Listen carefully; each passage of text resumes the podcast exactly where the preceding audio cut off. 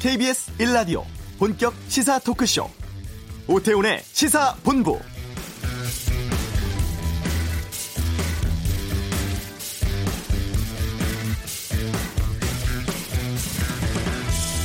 남북 연락사무소 폭파 이후에 남북 관계가 악화 일로를 걷고 있습니다. 북한은 계속 보도, 논평, 발표 등의 형식으로 대남 비난 이어가고 있고 군사적인 후속 조치도 예고하고 있습니다.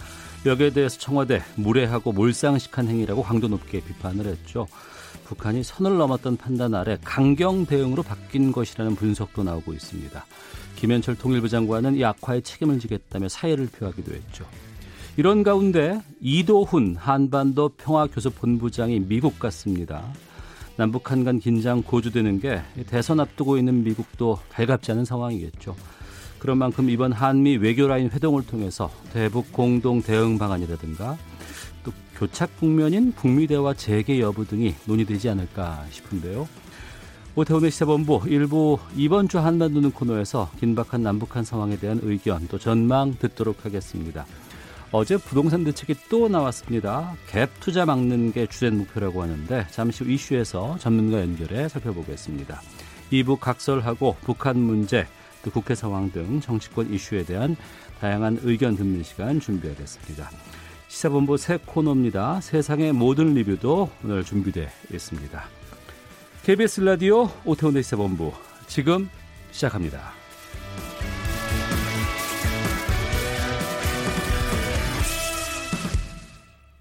네.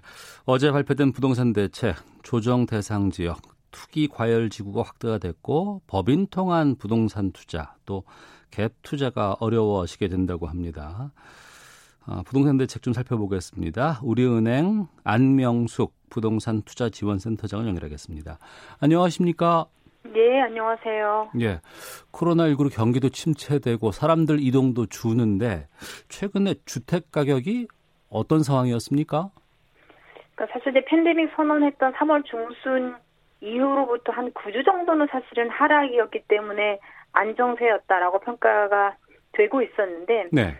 6월부터 불안해지기 시작을 했어요. 그래서 서울도 상승세로 전환을 했고 어. 그다음에 경기 중에서도 뭐 이제 올 초에 수원이나 용인 많이 오르면서 그 이거 이 지역들을 묶었는데 그러고 나서는 조금 이 지역들은 진정되는가 싶었는데 그 인접한 안산이라든지 오산, 인천 이 지역들이 굉장히 많이 오르고 또 최근에는 급기야 뭐 약간 개발 호재가 가세했던 청주까지도 상승세가 굉장히 커지면서 정부가 이걸 이제 불안하다라고 판단했다라고 보여집니다. 네. 그럼 이 불안하다는 판단이 최근에 시장이 좀 비상식적으로 움직였다 이렇게 이해를 하는 거 해도 될까요? 그렇죠. 사실 이제 코로나 팬데믹 이후에 경기 여건이 안 좋고 여러 가지로 정부가 뭐 재정까지 투입을 해서 돈을 풀고 있는 상황이기 때문에 네. 경제 상황이 좋지 않을 거라고 생각을 할 수밖에 없는데도 불구하고 집값이 계속 오른다 또는 이쪽으로 자금이 간다라는 게 이제 바람직하지 않기 때문에 정부도 뭔가 선제적으로 대응을 해야 되겠다라고 판단했다고 보여집니다. 네. 하나씩 좀 살펴보겠습니다. 먼저 조정 대상 지역 투기 과열 지구가 확대됐다고 하는데 여기에 대해서 좀 알려 주시죠. 예, 조정 대상 지역이 이제 현재는 서울은 다 들어가 있고요. 예. 수도권에서도 이제 뭐 과천, 광명, 성남, 고양 이렇게 조금 그동안 어 집값 많이 올랐어라는 지역들 그다음에 지방에서는 세종 이런 지역들만 들어가 있었는데 네. 경기 지역을 다, 다 넣었습니다. 그 중에서도 이제 조금은 그 김포라든지 파주, 연천, 동두천 아주 외곽 이런 지역을 빼놓고 웬만한 경기도는 다 들어갔고 네. 최근에 또 재개발이라든지 뭐 GTX 뭐 이런 호재가 맞물리면서 쌌던 곳이라고 인식됐던 인천이 많이 올랐거든요. 그래서 예. 인천도 다 포함시켰고 지방에서는 예외적으로 많이 지금 한 2년 새 계속 상승세를 이루고 있는 대전, 그다음에 최근에 좀 불안한 청주 이런 지역까지 조정 대상 지역으로 묶었고요. 여기에서 더 나아가서 그 뭐 수원이라든지 안양 이렇게 좀 더 불안했던 곳들은 투기과열지구 라는 것을 더 강화시키면서 전체적으로 어쨌든 정부가 조금 선제적으로 이런 지역들을 좀더 뭐 규제를 강화함으로 인해서 어, 집값 상승세를 좀 차단하겠다 뭐 이런 의도로 생각이 됩니다. 네, 수도권과 수도권 근방은 대부분 다 그러면 규제 지역이겠군요. 예, 맞습니다. 그러면 이제 조정 대상 지역 지역이나 또는 투기 과열지구로 묶이게 되면 기본적으로 대출이 줄어듭니다. 네. 그래서 대출을 뭐 가액에 따라서 뭐 9억 이하면 조정 대상 지역은 50%고 9억 초과하면 30% 받는 것들이 투기 과열 지구까지 묶이게 되면 어, 40% 20%로 더 줄어들게 되고 그다음에 세금도 많이 차이가 납니다. 그러니까 예를 들면 조정 대상 지역이냐 아니냐에 따라서는 여러 채를 갖고 있는 사람이 대상이 될 텐데 조정 대상 지역이 아닌 곳에 더 집을 갖고 있다 팔게 되면 그냥 일반 세율로 양도 차익에 따라서만 세금을 내게 됐는데 네. 조정 대상 지역으로 묶이게 되면 이제 2주택이면 10%, 3주택 이상이면 20% 증가가 되면 양, 양도 소득세가 굉장히 늘어나게 될 거고요. 네. 그다음에 분양권 전매라든지 이런 것들도 제한이 될 거고 3억 이상 주택 취득하게 되면 자금 조달 계획서를 신고해야 되는 이것이 좀 의무화되면서 이제 이런 게 사실 심리적으로 굉장히 부담을 주게 되기 때문에 아무래도 그동안은 안 묶였던 지역을 중심으로 자금들이 이동하기 시작했었는데 이제 그래서 조금 더 확장적으로 이 지역들을 선제적으로 묶어서 자금들이 돌아다니는 걸 막겠다라고 정부가 나선 겁니다. 네. 그러니까 규제 지역에 있는 주택을 거래할 때는 특히 살 때는 그 자금 출처를 밝혀야 한다면서요. 맞습니다. 그래서 들면 이자금 중에 저는 뭐 예금 얼마고요. 그다음에 네. 뭐 부모님한테 받으면 이건 받은 거다 또는 대출 얼마 할 겁니다. 뭐 이제 이런 것들을 어떻게 자금을 조달해서 사게 될 건지 신고하도록 양식에다 쓰게 돼 있고 예. 실제로 9억 초과는 증빙 자료까지 내야 됩니다. 은행에 뭐 잔고 증명서 이런 것도 받아가서 내야 되고 그러니까 보면 이제 잘못하시는 분들이나 전무직 계시는 분들은 사실은 이제 뭐 유리지갑이라고 하는 급여 생활자보다는 사실은 조금은 어떤 소득에 대해서 신고하는 게 조금 투명하지 않을 수도 있겠고 뭐 이제 이러다 보니 네. 이게 집 하나 사가지고 내가 사업하고 있는 사업장에서 세무조사나 이런 부담이 될 수 있기 때문에 집 아파트 사는 거를 좀 꺼려하는 경우들이 있었기 때문에 네. 정부가 아마 이런 부분들이 아, 조금 영향이 있다 수요를 줄이는데 이렇게 판단한 것 같습니다. 네. 그리고 이제 전세 보증금 끼고 주택 사는 이 갭 투자 이걸 좀 막겠다는 예. 게 주요 목표라고 들었습니다. 네. 이 부분이 좀 강화가 됐어요. 그러면? 예, 그러니까 보통 이제 갭 투자가 과연 뭐 얼마나 많았길래 그렇게 갭 투자 갭 투자하면서 대출 규제까지 막나지 이런 얘기를 많이 하시던데 네. 실제로 이제 서울의 아파트를 사시는 분들이 보통 사가지고 내가 입주하는 그런 경우 갭 투자가 아니고 그냥 전세 끼고 사는 경우를 갭 투자라고 하면 네. 지금 올해 1월 기준으로는 이렇게 갭 투자하시는 분들이 48% 수준이었거든요. 어. 그런데 5월에는 52%로 늘어났습니다. 그런데 강남 사고는 더 심해서 예. 올해 1월에 57%에서 5월에는 72%가 갭 투자입니다. 그러니까 다 전세 끼고 사시는 분이 10건 중에 7건이 넘는다는 거예요. 어, 그래요? 예. 그러니까 사실은 정부 입장에서도 사실은 이런 부분에 닿으면은 대출 규제가 되기 때문에 그렇기도 하거든요. 그러니까 네.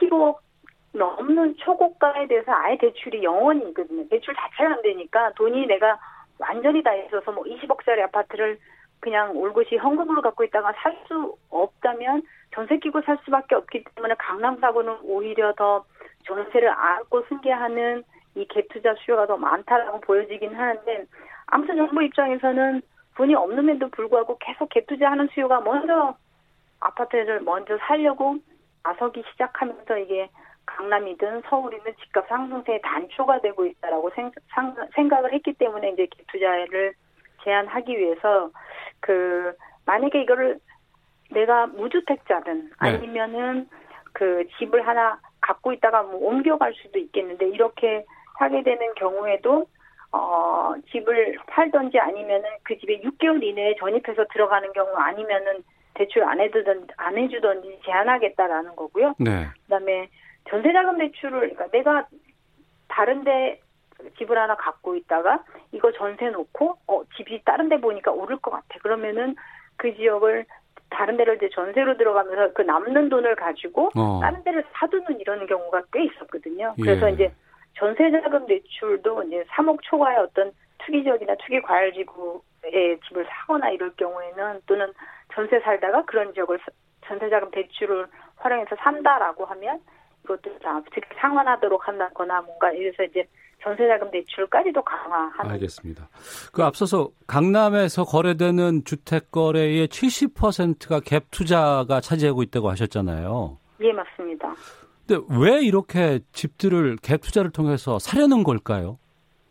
그 사실은 어, 이 보유세보다도 사실 굉장히 많이 올랐거든요. 예, 그러니까 예. 공시 가격이 오르면서 정부가 종부세도 굉장히 많이 올렸음에도 불구하고 갭 투자하는 수요자들은 아 지금 집값이 굉장히 앞으로도 오를 거야라는 불안감을 갖고 있는 게 가장 크다라고 생각이 되거든요. 그래서 대출을 규제하는 또 정부 입장을 이해하고 알고 있지만 미리 사놓지 않으면 내가 내 소득을 모아가지고 집을 사는 이 속도를 내 자산이 늘어나는 시간보다는 집을 사놓는 게 자산을 불리는 속도가 더 빠를 거야라고 판단되니까 네. 그 불안감을 받고 집을 먼저 사두려는 수요가 굉장히 많지 않을까 이렇게 보여집니다. 어.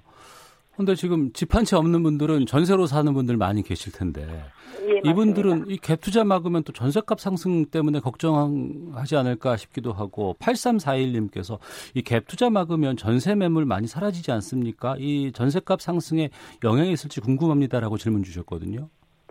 사실 지금 가장 우려되는 것 중에 하나가 전세값이 불안해지고 있다는 거거든요. 어. 그나마 사실 이제 집값 상승세가 벌써 한 7년째 이어지고 있는 와중에서도 전세값은 비교적 안정세 수준을 이어오고 있었는데 네. 어, 작년 하반기부터 조금씩 특별히 뭐 어느 특정 지역 입주 물량이 좀 부족하거나 학원이 좋은 곳이거나 뭐 이제 이런 지역을 중심으로 시작됐던 전세 물량이 없어요라는 이런 전세값 불안의 심리는 불안감들이 서울 전역이나 웬만한 경기도 입지가 좋은 곳이라는 곳까지 좀 확대가 되고 있는데 네. 지금 이번 대책 중에서도 보면 재건축 아파트 갖고 있는 분들이 이제 뭐 너무 노후됐으니까 사놓고 다른 데 사는 경우가 많은데 이런 분들 중에서 어 아파트 입주권을 분양을 할 수 있는 자격을 정부가 조금 더 강화해서 2년 거주하지 않으면 재건축 아파트 갖고 있는 사람한테 어 분양할 수 있는 자격을 안 주겠다라는 걸 어저께 새롭게 좀 깜빡 발표를 했습니다. 예. 그렇게 되면서 강남권에는 예를 들면 집값이 뭐 한 20억쯤 되면 보통 전세값은 10억 정도가 돼야 되는 게 일반적인 비율인데 재건축 아파트는 오래되다 보니까 전세값이 5, 6억으로 비교적 쌌었는데 네. 이제 집을 갖고 있는 사람들이 분양 자격을 얻기 위해서 그 아파트 전세 들어가는 수요도 굉장히 많아질 거고 그러면 조금 음. 아이들 공부 때문에 강남에 싸게 전세 들어가려고 입주 환경이 어렵 나쁘지만 재건축 아파트 찾아서 많이 들어가는데 이제 그것도 수요가 많이 여전히 있을 텐데 공급이 줄어드는 쪽으로 작용하게 되면 네. 그런데 전세를 잠깐 목적에 따라서 사는 것도 어려워지겠다. 그래서 전세 시장이 조금 불안해질 수는 있겠다라는 그런 우려가 좀 나오고 있습니다. 예. 하나 더 발표가 된 게 있는데 법인 투자에 대한 대책이 나왔어요. 예. 뭐 법인 투자에 대해서도 굉장히 생소하고 이게 뭔가라는 얘기들을 많이 하실 텐데 사실 우리가 생각하기에 법인은 어떤 사업을 영위하기 위한 목적으로 법인을 만든다고 생각을 하는데 네. 이게 이제 개인에 대해서 여러 채 갖고 있는 사람에 대해서 세금 많이 내라 뭐 이게 보유할 때 또는 팔 때 이렇게 중괄하다 보니까 사람들이 틈새를 자꾸 생각한 게 아 법인을 만들면 내가 개인이 갖고 있는 거랑 관계없이 법인은 다른 이- 격차로 보니까 그거에 대해서 중과가 되거나 합산되지 않겠다. 그다음에 법인은 법인세라는 단일세율로 차액에 대해서 세금을 내니까 네. 어, 뭐, 개인이 있는 것보다 세금에 대한 유리한 점이 있다라고 해가지고 아예 그냥 부동산 매매업 법인, 임대업 법인을 만들어가지고 이걸로 지방이 됐던 분양권이 됐던 뭐 어. 부동산을 아파트를 사 모으기 시작을 했던 거죠. 근데 이러면서 사실 법인 개인이 파는 걸 법인이 샀던 이 매매 비율이 17년엔 1% 정도밖에 되지 않았는데 예. 아, 올해는 6%까지 6.6%까지 늘어났고요. 어. 최근에 광풍이 불었던 청주는 12.5%가 법인이 샀습니다. 아, 그걸 막기 위해서라도 이 법인 투자에 대한 그 강화 대책이 나온 거군요. 맞습니다. 그래서 법인이 갖고 있는 주택을 팔 때는 법인세가 보통 이제 20% 정도로 이해하고 계신데 거기다가 20%를 더 중과를 해갖고 40%로 매기겠다. 그다음에 음.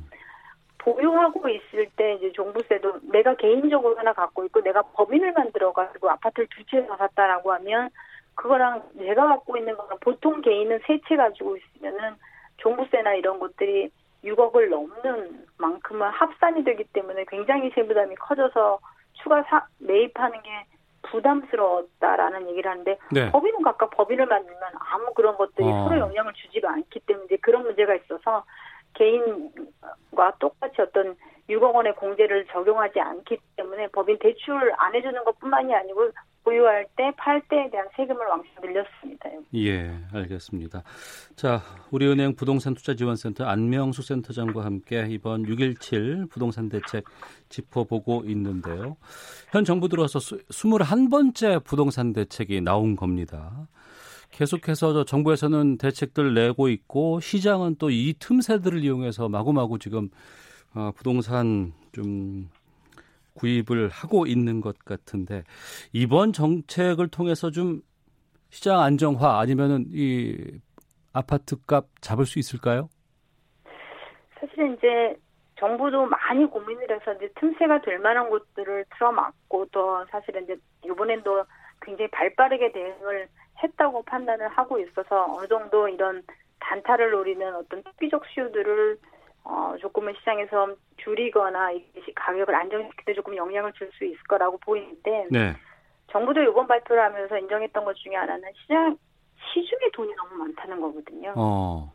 그러니까 지금 그 유동성 비율을 나타내는 M1하고 M2 비율이 지금 33%로 역대 최고라는 겁니다. 그러니까 결국 시중에 떠다니는 돈들이 많은데 이게 예. 지금 예를 들면 주식도 최근에 굉장히 많은 개인 자금들이 매수세로 들어가면서 가격을 부양하고 있는 상황이기도 한데 결국 그러면 일부 부동산으로 들어오거나 이제 이런 것들 이제 선제적으로 차단하고자 하는데 그러면 부동산의 어떤 규제로 인해서 이 자금들이 어딘가 갈 물꼬를 좀 터줘야 되는데 네.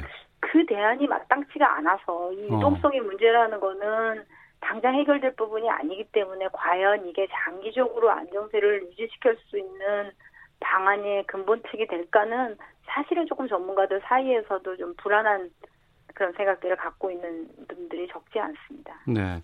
청취자 최종욱님께서 해결책은 전세 세입자가 낸 전세대금 등 부동산으로 얻은 자산에 대해서 세금을 과할 정도로 부과하면 해결될 것 같은데 왜 이거 하지 않나요? 라고 얘기를 주셨는데, 질문 주셨는데, 보유세 많이 올려야 된다는 얘기 계속 나오고 있거든요. 그건 왜 대안이 되지 않습니까?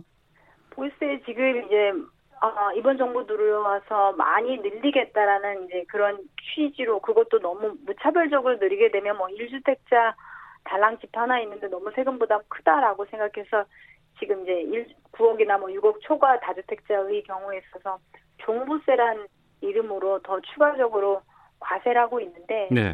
이번 지난 20대 국회에서 정부가 2주택자나 3주택자에 대한 종부세 상한 비율을 300%까지 늘리는 것들을 조금 더 발의를 했는데 통과 못 시켰고요. 그래서 네.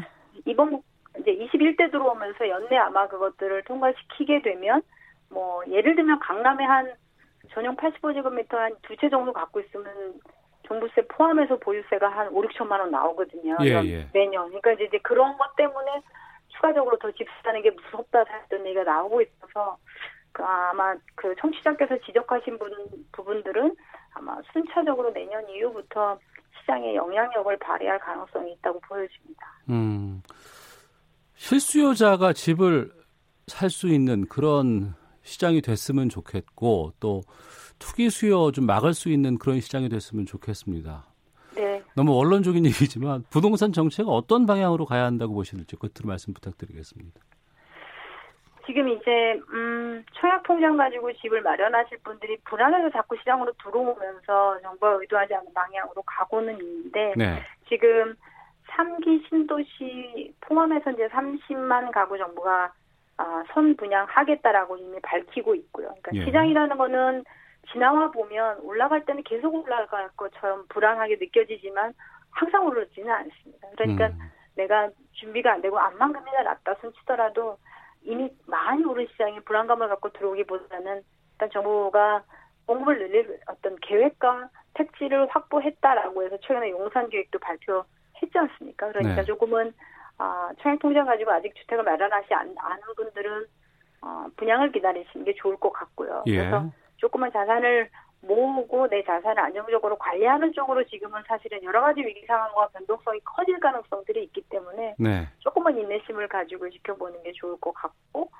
다만 이제 정부가 꾸준히 공급이 돼서 전세든 매매든 좀 이런 공급으로 인해서 일시적으로나 지역적으로 가격이 비이상적으로 오르는 것들에 대해서도 정부가 고민을 해야지 자꾸 누르는 정책 중심으로 가다 보니까 음. 상승세를 해주는 사람들이 또는 자금들이 이동하면서 자꾸 그 사후 약방문 같은 그런 격이 되다 보니까 신뢰를 얻지 못하는 것도 조금은 문제가 된다고 보여집니다. 네.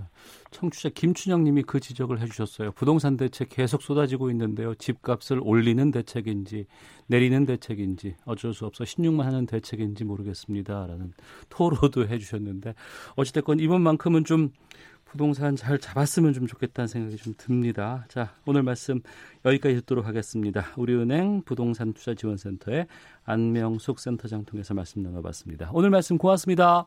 네, 안녕하세요. 네. 자, 이어서 이 시각 교통 상황 살펴보겠습니다. 헤드라인 뉴스도 듣고 오죠. 교통정보센터 김민희 리포터입니다. 네, 지금도 남부지방에는 비가 내리고 있는 만큼 돌발 구간이 꾸준히 많습니다. 호남고속도로 순천 쪽으로 주암휴게소 부근 2차로와 갓길에서는 고장난 승용차를 처리하고 있는데요. 이 구간 9분길에다가 빗길이기 때문에 더욱 주의해서 지나셔야겠습니다. 중부 내륙고속도로 창원 쪽으로 문경 2터널에서 문경세제 사이로는 작업 여파받아 차량들 서행합니다. 제2경인고속도로 인천 쪽으로 광명 부근에서는 작업 여파받아 일찍 분기점부터 정체 고요. 있고요. 더 가서도 하객 분기점에서 인천 시점까지 더디게 지납니다. 서울 시내 올림픽대로 하남 쪽으로 가양대교 부근에서는 사고가 났습니다. 4차로를 막고 처리 작업을 하고 있어서 방화대교부터 지나는데 15분이 넘게 걸리고 있습니다. 동부간선도로 의정부 쪽으로 노원교 부근에서는 작업을 하고 있어서 원룸 분기점부터 정체입니다. KBS 교통정보센터였습니다. 헤드라인 뉴스입니다. 정부가 코로나19 장기화와 재유행 상황 모두 고려하고 있으며 수도권에서 시행 중인 강화된 방역 조치를 다른 지역으로 확대할지도 논의하고 있다고 밝혔습니다. 홍남기 부총리 겸 기획재정부 장관이 2차 긴급재난지원금 지급에 적극적으로 찬성하지 않는 입장이라며 3차 추경 효과가 가미되면 올해 경제 성장률이 플러스 0.1%가 가능하다고 밝혔습니다. 지난 4월 이천 물류센터 화재 사고와 같은 대형 화재 사고 재발을 막기 위한 건설 현장 화재 안전 대책이 마련됐습니다. 미래통합당은 김현철 통일부 장관이 사퇴 의사를 밝힌 것에 대해 험악해지는 여론을 의식한 꼬리 자르기 의심을 지울 수 없다고 밝혔습니다. 국회 국방위원장인 더불어민주당 민홍철 의원이 북한의 다음 도발은 SLBM, 잠수함 발사 탄도미사일 발사 등 미국에 대한 신호일 가능성이 높다고 전망했습니다. 지금까지 라디오 정보센터 조진주였습니다.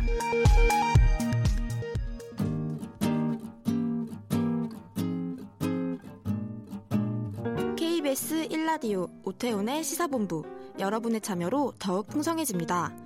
방송에 참여하고 싶으신 분은 문자 9730번으로 의견 보내주세요. 짧은 문자는 50원, 긴 문자는 100원의 정보 이용료가 붙습니다. 애플리케이션 콩과 마이케이는 무료고요. 시사본부는 팟캐스트와 콩, KBS 홈페이지를 통해 언제나 다시 들으실 수 있습니다. 많은 참여 부탁드려요. 네, 한 주간의 한반도 정세를 분석하는 시간이 이번 주 한반도는 이 코너입니다. 일주일 사이에 북한과의 상황들 또 남북 간의 여러 가지 성명 발표가 상당히 많이 강경해졌습니다. 말씀 좀 듣겠습니다. 김영석 전 통일부 차관을 연결하겠습니다. 안녕하십니까? 네, 안녕하십니까? 예. 먼저 남북 연락사무소 폭파된 장면 김영석 전 차관께서는 네, 네. 어떻게 보셨어요? 아, 안타까운 마음으로 봤습니다. 보면서 이제 어, 지금 남북 관계 차원에서 보면 네. 이제 남북이 서로 협력을 해서 그런 건물, 상징적인 건물을 많이 만들었거든요. 네. 그래서 이렇게 폭발을 한 경우는 이제 처음입니다. 그리고 이제 이게 보면 북한이 대남 관계를 대적 관계로 전환한다라고 네. 하면서 우리 측의 반응을 보지 않고 이제 자기들의 그런 계획대로 막 밀어붙이는 거란 말이죠. 네. 이게 바로 이제 북한이 어떻게 보면 이제 조급한 거죠. 지금 현재 상황이 북한이 원하는 대로 되지 않으니까 어. 불만인 거죠. 그 예. 불만인데 그 불만의 화살을 이제 우리 쪽에 돌리고 그리고 남북 관계가 우리도 그렇지만 북한도 이제 대남 관계를 포기할 수는 없단 말이죠. 네. 그런데 그런 상징적 건물을 자극적으로 폭파까지 했다는 것 자체에 대해서 매우 안타깝게 생각하고 그리고 지금 현재 그만큼 북한이 현재의 상황을 매우 불만스럽게 하면서 어. 좀 뭔가 좀 이성적으로 저 판단하고 이제 이렇게 현명하게 접근하는 것보다는 어 잔뜩 어떤 좀 감정이라고 그럴까요? 그런 게 앞서서 행동하지 않나라는 안타까움이 많이 들었습니다. 앞서서 북한이 원하는 대로 되지 않았다고 말씀하셨어요.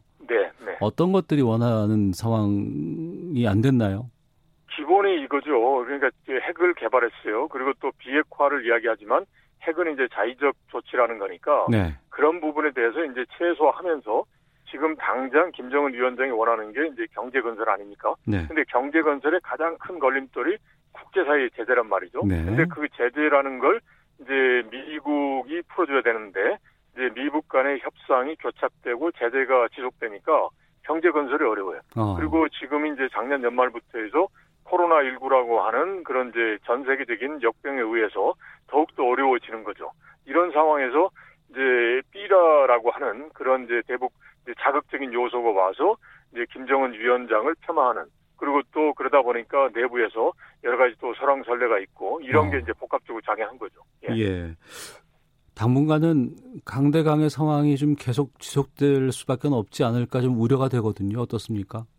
지금 그렇죠. 이 상황이 해소가 되려면 두 가지인데 하나는 이제 북한의 현재의 상황을 정말 현실적으로 받아들여서 네. 다시 한번 2018년에 남북이 합의했던 이제 그러한 이제 궤도로 복귀를 하고 이제 미국과의 협상에 이제 다시 나서는 방법이 하나 있고 그다음에 두 번째는 이제 북한에 이제 변화가 없는데 우리가 북한이 움직일 수 있는 환경을 만드는 거. 네. 보면 이제 오늘 뭐 이동훈 한반도 평화교섭 본부장이 지금 미국 갔지 않습니까? 예. 결국 이제 미국하고 해서 북한이 받을 수 있는 환경을 조성하기 전까지는 지금 현재의 상황이 계속될 수밖에 없을 것 같은데 그런데 아마도 이제 올 11월에 미국 대선이 있고 그러면 북한의 머릿속에는 미국과 다시 한번 좀 담판을 해서 어. 지금의 상황을 좀 바꿔봐야 되겠다라고 생각할 수 있단 말이죠. 네. 그렇다면 이제 미국과 담판을 하기 위해서는 이제 북한 표현에 의하면 별 실익이 없는 남북 관계를 어줍지 않게 하는 것보다는 네. 남북 관계의 긴장을 조성시켜 두면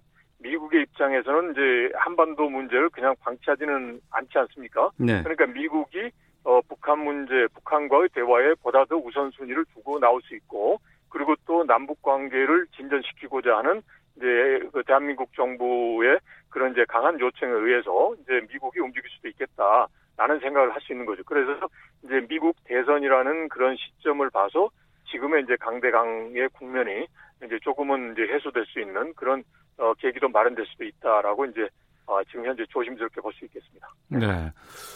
어, 연락사무소를 폭파하기 전까지만 해도 여러 가지 좀 경색 국면 때 많은 분들이 네. 지적했던 것이 빨리 네. 이거 회복해야 되고 물론 이제 뭐 대북 전단에 대해서 뭐 법안을 마련한다거나 이런 조치도 취해야 되지만 네. 특사 파견을 좀 해야 되겠다 이런 네. 어, 얘기들 많이 해 주셨어요. 네. 네. 그런데 보니까 이번에 그 남한 아, 우리가 그 특사 파견을 하겠다고 저쪽에다 보냈는데 이거 거절을 했고 거절하면서 이 사실을 그냥 밖으로 공개를 해버리기도 했습니다. 네, 네. 이건 좀 상당히 이례적인 거 아닌가요?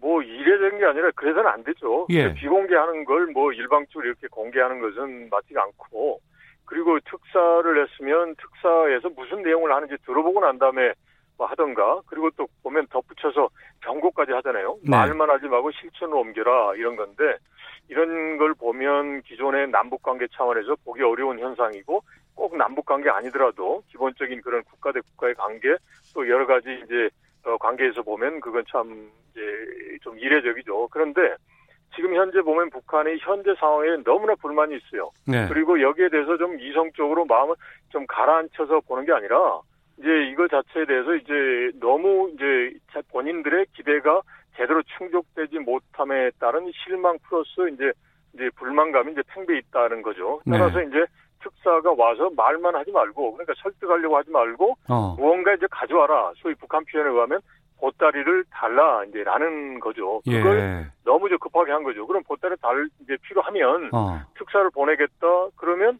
이제 받아서 예를 들어서 코로나 때문에 못 한다. 그러면 판문점에서 만날 수도 있잖아요. 예. 만나서 야 남쪽의 이야기도 들어보고 그리고 또 본인의 기대치를 이제 이야기도 해서 지금 이제 미국이라고 하는 이제 국제사회에서 어떻게 할 건지 이런 부분도 좀 들어보고 난 다음에 야 이래도 안 된다. 그러면 그 다음에 이제 어 이제 발표했던 것처럼 이제 그런 특사를 거부했다 이렇게 나오면 그래도 좀 이해가 되는데 그것도 없이 그냥 뭐 와봐야 뻔히 뭐 말만 할 건데 왜 오느냐 이런 식으로 거절을 하고 또 경고의 의미까지 담아서 하는 것은 어떻게 보면 아주 매우 이례적이고 또 북한이 어 너무 조급하거나 또는 이제 현재 상황을 좀 어, 너무 감정에 치우쳐서 하고 있는 게 아니나, 아닌가라는 예, 우려가 듭니다. 네. 걱정인 것은 지금의 상황보다 더 안 좋은 상황으로 갈까봐 이거든요.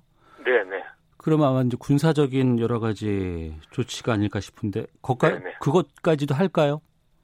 그게 충분히 가능하죠. 과거에 보면 이제 연평도 도발도 했고, 또 그리고 이제 비무장지대에서 여러 가지 이제 군사적 도발도 하겠죠. 뭐 그렇지만 우리가 이걸 생각해 볼 필요가 있어요. 네. 북한 우리가 분단되면서 기본적으로 북한은 우리 안보에 대해서 끊임없이 예부를 했거든요. 네. 그러니까 뭐 심지어 50년에 6.25 전쟁도 했지만 그런 상황은 아니지만 그 이후에 보면 여러 가지 도발적 상황이 있었고 이 부분에 대해서 이제 북한이 대화나 협상에 나왔다고 해서 그 부분이 없어지는 거 아니란 말이죠. 네. 그래서 이 부분은 확실하게 우리의 역지력을 가지고 관리를 하면 됩니다. 그리고 음. 그거 자체 우리의 이제 그 국방부 군인 이제 있는 존재 이유란 말이죠. 그래서 저는 이제 2002년에 어 소위 그 우리가 월드컵을 할 때 서해에서는 이제, 이제 남북한 해군 간의 충돌이 있었잖아요. 네, 그런데 이제 동, 예. 동해 동해에서는 그럼에도 불구하고 이제 금강산 관광선 배가 이제 출항을 해서 대화나 협력의 방법으로 북한을 이제 변화시키고자 하는 그런 노력을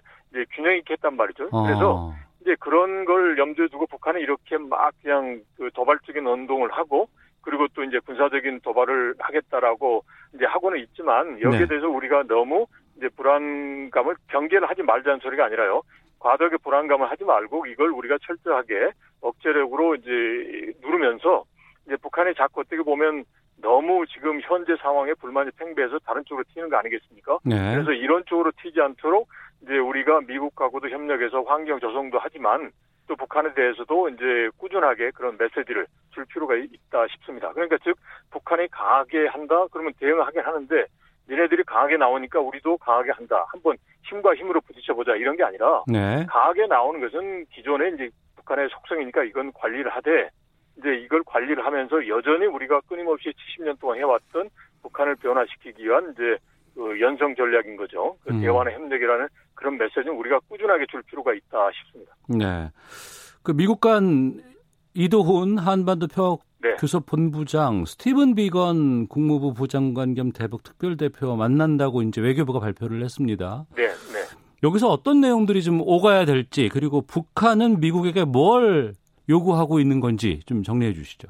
지금 거기에서는 기존의 입장 이제 한미 간의 그 목표가 갖고 서로 공조한다라는 게 우선 돼야 되고요. 네. 이제 그 다음에 두 번째 북한 북한이 원하는 게 아까도 모두에 말씀드렸습니다만은 이제 결국은 핵 문제는 북한이 예를 들어서 저뭐 많은 조치를 전향적으로 하면 좋은데 그걸 전향적으로 못 한단 말이죠. 네. 핵 문제에 관련돼서 이제 최소하면서 제재를 일부라도 풀어달라는 거니까 그러면 이 부분에 대해서 좀 미국과 좀 더 적극적으로 이야기할 필요가 있을 것 같아요. 그러니까 즉 인센티브를 주는 것을 전략적으로 활용하는 거죠. 어. 그러니까 그냥 주는 게 아니라 예. 북한이 자꾸 이제 잘못된 방향으로 가는데 힘을 보태주는 게 아니라 이제 그 다른 좋은 방향으로 나올 수 있도록 북한이 아주 원하니까 그런 부분에 대해서 일부를 한번 주어가면서 북한을 변화시켜보자라는 음. 거죠. 그런 부분에 대해서 한번 한미 간의 이야기가 필요하고 이거는 이번이 처음이 아니라 94년 제네바 합의 때나 2005년에 9.19 공동성명 할 때도 결국은 이제 북한을 단계적으로 하면서 북한이 원하는 것을 인센티브를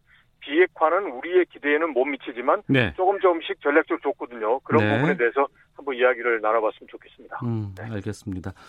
안 좋은 상황이지만 해법은 마련을 해야 되지 않을까 싶기도 하고 또 할수 그렇죠. 있었으면 네. 좋겠습니다. 자, 네, 네. 이번 주 한반도는 김형석 전 통일부 차관과 함께했습니다. 고맙습니다. 예, 고맙습니다. 네. 잠시 후 2부에는 각설하고 준비되어 있습니다. 대북 강경 대응으로 기조를 전환한 청와대에 대한 여러 가지 정치권 입장 들어보고 세상의 모든 리뷰, 해외와 국내에서 벌어지고 있는 성차별 이슈 짚어보겠습니다. 잠시 후 2부에서 뵙겠습니다.